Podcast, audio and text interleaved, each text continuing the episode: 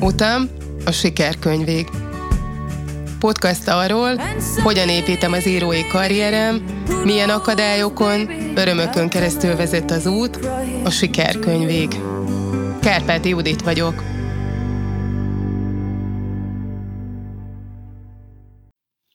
Üdvözlet a hallgatónak! Ez a 23. epizódja az Utamos Sikerkönyvég című podcast sorozatomnak. Ebben az epizódban lehet, hogy talán kicsit csapongani fogok, ami időnként előfordul velem, de hát ez a privilégium megillet engem a saját podcastomban, hogy a gondolataim csapongjanak, és egyikről a másikra ugráljanak. Persze meg lehet, hogy ez csak akkor volt érvényes, amikor gondolkodtam még azon, hogy miről fogok ma beszélni, és itt pedig már szépen sorba állnak majd, és felsorakoznak a gondolataim, és egyik kapcsolódik a másikba. De úgy döntöttem, hogy ha ez a gondolatmenet, ezek a csapongó gondolatok jellemzik most azt, amiről én beszélni szeretnék, akkor utat engedek nekik, és majd itt élesben, amikor már beszélek, akkor majd ők eldöntik, hogy ki tolakszik előre, és ki lesz az, aki hátul marad, hogyan kar, ölt kart karba egyik a másikkal. Elsőként, ami a legerősebb érzés, a legerősebb gondolat volt a fejembe, és ami kikívánkozott, és az utam a sikerkönyvig részeként azt hiszem, hogy ennek az utamnak egy ilyen kis apró lépése, ez az utazás, ez a múltkori utazásunk Firenzébe, hiszen aki hallgatta az előző adást, az tudja, hogy a szállodai szobában vettem föl Firenze városában ezt a 22. epizódot, a Táncoló szobák címre hallgatót, de hogy most, hogy már utána vagyok, egészen más élmények és érzések kavarognak bennem, és ez az élmény, ami olyan erős volt, amit az előbb mondtam, az, az nagyon, nagyon is sokat hozzátesz majd úgy gondolom a, az írásaimhoz, illetve biztos, hogy megjelenik valahol, mert minden élményt beépítek, és minden egyes szemem elé táruló kép, az gondolattá alakulva aztán valahol felbukkan majd később. Nem is Firenzében ért ez az élmény, és ha őszinte akarok lenni, akkor azt is el kell mondanom, hogy Firenze az nem tett rám akkora hatást, mint a mekkora hatást tesznek rám az olasz kisvárosok. Jó sokszor jártam már Olaszországban, tavaly nyáron is ott töltöttük a nyaralásunkat, és Toszkánában pont, és akkor is az volt a, a tapasztalásom, hogy a kicsi városkákat, a kis falvakat szerettem igazán, ahol nincs tömeg, ahol úgy, úgy veszhet el az ember az utcák között, és fedezhet föl kincseket, szép épületeket, vagy egy-egy hangulatot, egy szép kapuájat, hogy, hogy ezt nem övezi hatalmas figyelem, mert valami híres alkotás, vagy híres alkotónak a műve. Azzal együtt, hogy talán lehet, hogy éppen az, de mivel Olaszország dugik telve van ilyenekkel, ezért gyakorlatilag minden kőhöz lehetne állítani egy táblát. Most az élményem pedig a Padovában ért, ami nem is volt kifejezett úti célunk, sőt kifejezetten egy spontán ötlettől vezérelve mentünk el oda, ugyanis az előző napokban már bejártuk Firenzét, és Lukkában is jártunk, ami szintén nagyon nagy élmény volt, és az utolsó nap úgy döntöttünk húsvét vasárnapján, hogy majd bemegyünk a városba, és részt veszünk ebben az ünnepi forgatagban, de meggondoltuk magunkat, mert rájöttünk, hogy pont a forgatag része nem hiányzik ennek, és amúgy sem tekintettük ezt olyan nagyon jeles dolognak, hogy vasárnap mi ott húsvétot ünnepeljünk. Viszont mivel indultunk haza, ezért mégiscsak ki akartuk még tölteni azt az időt valamivel, amit azon a napon még eltölthettünk Olaszországban. És Padovára esett a választásunk, mert hogy hazafelé úton, útba tudtuk ejteni, és tudtuk, hogy ott van egy nagyon híres egyetem, a Padovai Egyetem. Egyébként Páduának kellene magyarul mondanom Padovát, de valahogy nem rá a hogy Páduának mondjam. Úgyhogy innentől továbbra is Padovának fogom emlegetni.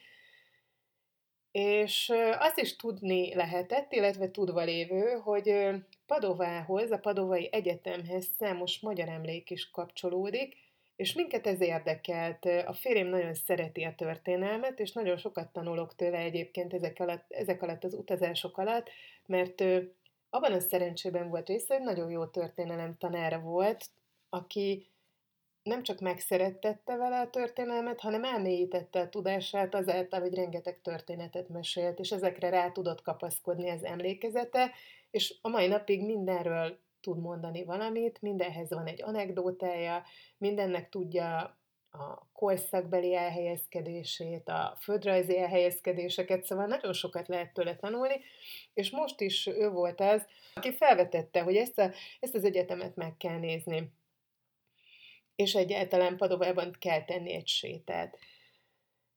Én, aki egészen más gondolkozással bírok, és nekem, nekem kifejezetten csak az ilyenfajta történetek és a személyes megélés tud emlékezetté válni, tehát én azt tudom felidézni, amihez tényleg kapcsolódik valamit. Tehát amikor az iskolában tanultunk különböző tárgyakat, akkor az én fejemben ezek vagy teljesen gyökértelnül kavarogtak, vagy azonnal távoztak is onnan, és csak azok a dolgok tudtak megmaradni, azok viszont örökre, és nagyon-nagyon részletesen, nagyon nagy részletességgel minden körülményt tekintve, amikhez valamilyen emóció, valamilyen történet is volt köthető.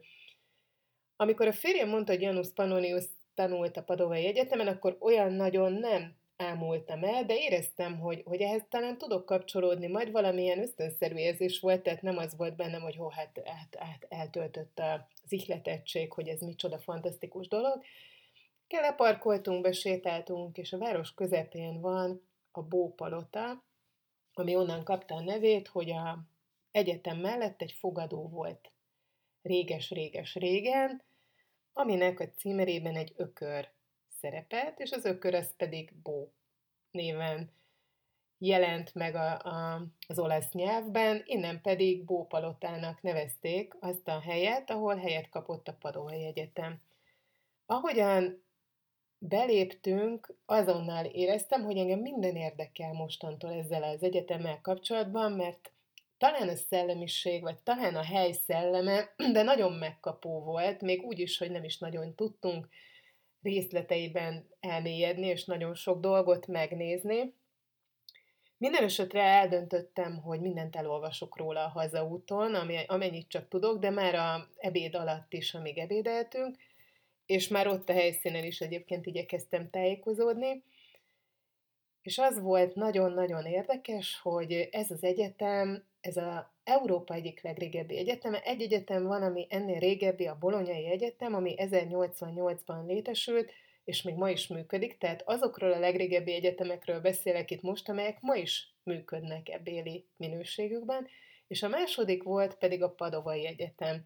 És Azért volt a második a Padovai Egyetem, mert a Bolonyai Egyetem diákjai és tanárai úgy döntöttek, hogy nagyobb oktatási és tanulási szabadságot szeretnének, és ők hozták aztán létre a Padovai Egyetemet, ők mentek el és népesítették be ezt a bópalotát, és a jogi fakultánssal indították el ennek az egyetemnek a nagyon-nagyon hosszú történetét, és hát ide érkezett fiatal emberként, 20 évesen Janus Pannonius, aki négy évet töltött itt, és ami, ami nagyon megható, és számomra igazán megható volt, hogy a kertben egy szobor tanúskodik erről a magyar emlékről, és szimbolizálja azt a fiatalt, azt az európai fiatalt, aki elindul, hogy a, az itáliai humanizmust magába szívja.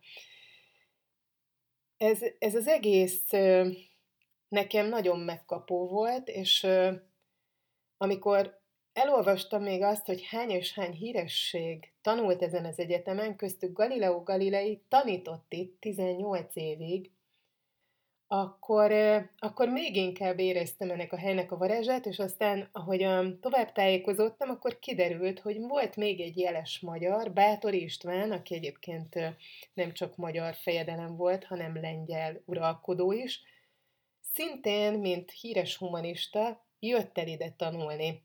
És szintén Padovának egy, egy nevezetessége, hogy van egy hatalmas körtere, ahol gyakorlatilag a Moszkvai Vörös tér az első, és ez a második 90 ezer négyzetméter területen elterülő tér, ahol egy afféle csatornarendszer fut körbe ezen a téren, és egy parkszerű körpark veszi körül, a szoborparkkal övezve. Ebben a szoborparkban kapott helyet Bátor István szobra is, ami megint csak nagyon erős érzelmeket váltott ki belőlem, mindezt úgy, hogy messze távol áll tőlem az, hogy, hogy én a féle magyarkodó szellemiséggel verjem a mellemet, és arra legyek furton furt büszke, hogy magyar vagyok. Ugyanakkor szöget ütött a fejemben, hogy mégis mennyire mélyen gyökerezik bennem ez az identitás, és nagyon gyakran írok a személyes sorsomról, a személyes hátteremről, és abban nagyon fontos szerepe van a zsidóságomnak.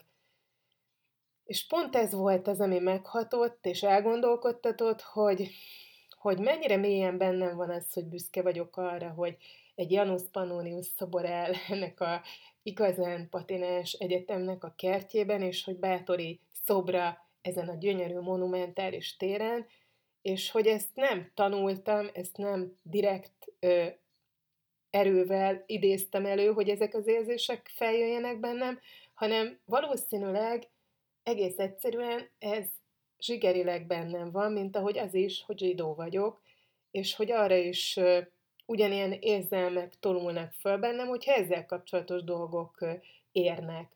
És amikor szóba kerül az, hogy én igazából nem is vagyok magyar, mert én csak egy zsidó vagyok, akkor, akkor ez jut eszembe, hogy dehogy nem, mennyire vagyok én magyar, ha én ezt érzem, úgy, hogy sose voltam hatalmas nagy ö, tudással bíró irodalomrajongó, aki mindent tud, és Janus Pannonius műveit kívülről fújja, hanem egyszerűen zsigerileg a magyarságomban van ez kódolva, és pontosan tudom, kisiskolás korom óta, hogy ki ő, és még ha nem is foglalkoztam vele, tudatosult bennem, hogy ő milyen jelentős személy volt, és hogy ha egy olasz városban, egy ilyen egyetemen ő szobrot kap, akkor mi milyen, milyen fantasztikus érzés ott magyarként járni.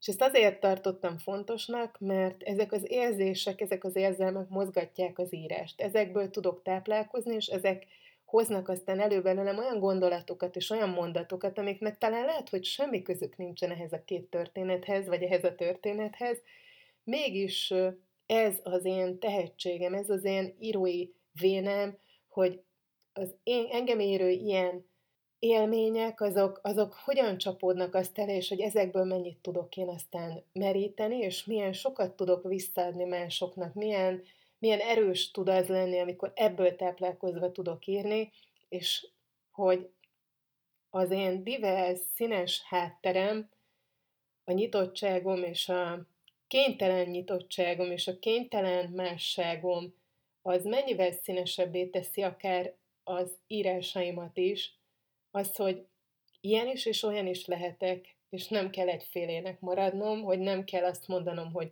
én tiszta magyar vagyok, mert hogy attól csak szegényebb lenne az én alkotásom, attól csak szegényebb lenne az, amit én tudok adni másoknak. Most ez volt a legerősebb érzelem, ami kikívánkozott belőlem az olaszországi utazásommal kapcsolatban, és nagyon örülök neki, hogy ezt ilyen módon itt is meg tudtam örökíteni, és tudtam rögzíteni, és talán aki meghallgat, annak tudtam egy-két újdonsággal is szolgálni, ami persze nem hatalmas újdonság, hiszen bárhol megtalálható a tudás hatalmas nagy kútjában és az interneten. Ez nem az én hatalmas tudásom vagy okosságom, hanem ez egy kis morzsa, amit most összeszedtem, és ha nem is tudtam eddig ezeket ilyen pontosan, most örökre megjegyeztem, ezt viszem magammal tovább, nagyon hosszám. Most pedig így, így a vége felé ugye szokásos felolvasás következik, Hmm, lehetséges, hogy nincs egészen direkt köze ennek az írásnak, sőt, egész biztos, hogy nehéz is összekötni ezzel, de ha valamihez köze van annak, ami ez az írás, akkor az mondjuk legyen a szépség, és annak a, a dicsérete, ami nem csak a külső szépséget illeti, hanem a lelki gazdagságot. És akkor már is összekapcsoltam ezt a két dolgot, a olaszországi történetemet ezzel az írással, amit jó pár évvel ezelőtt írtam, de még ma is nagyon szeretem. A címe Neki szép. Tele a keze. Bugyik, melltartók, a legszebbeket választotta. Most egyenként mindbe belebújik, külön csak a bugyik, melltartó nélkül is. A tükörben egy másik nő, nem az, amelyik reggel a gyerekeket iskolába vitte, aki a férjétől búcsúzott el, nem lehet az. Nem lehet szopfos. Most egy mozdulattal kibontja, úgy rázza meg, úgy teríti szét a vállán a hosszú haját, mintha látná. Neki miatta csodálja magát a tükörben. Neki miatta szép, mióta a név a test mögé a férfi került. Most is a tükör előtt. Egy hónapja, csütörtök óta dobog gyorsabban a szíve. Nem lehet megszokni, hogy minden reggel, minden szín, minden mozdulat, onnantól, hogy a férfi van, más szín, más reggel, más mozdulat. Kiválasztani ezt a szoknyát azzal a blúzzal, végig simítani a testén a férfi helyet, neki, nélküle. A szoknyában, a blúzban mezitláb ácsorogva várja, hogy kitalálja, melyik cipő lesz, amivel a férfi a lábáról leveszi. Akkor is, ha igazából nem látja. Kávét főz, közben mosolyog, nem figyel. A cukor helyett sütőport keverget. Egy hirtelen pillanatra szomorú lesz.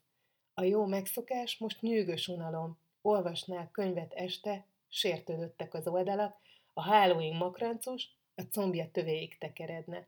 Most áll a tükör előtt, és magát csodálja. A nő szemében a férfi, a férfi a nőt nézi. Nem kell mégsem, semmi sem. Ledobja a földre a göncöket, arrébb rúgja dacosan. Most álmeztelen, boldogan boldogtalan, a férfi nézi, szólna, de nem teheti. Nincs is jelen. Olvasd el a legfrissebb írásomat a www.kárpátiudit.com-on.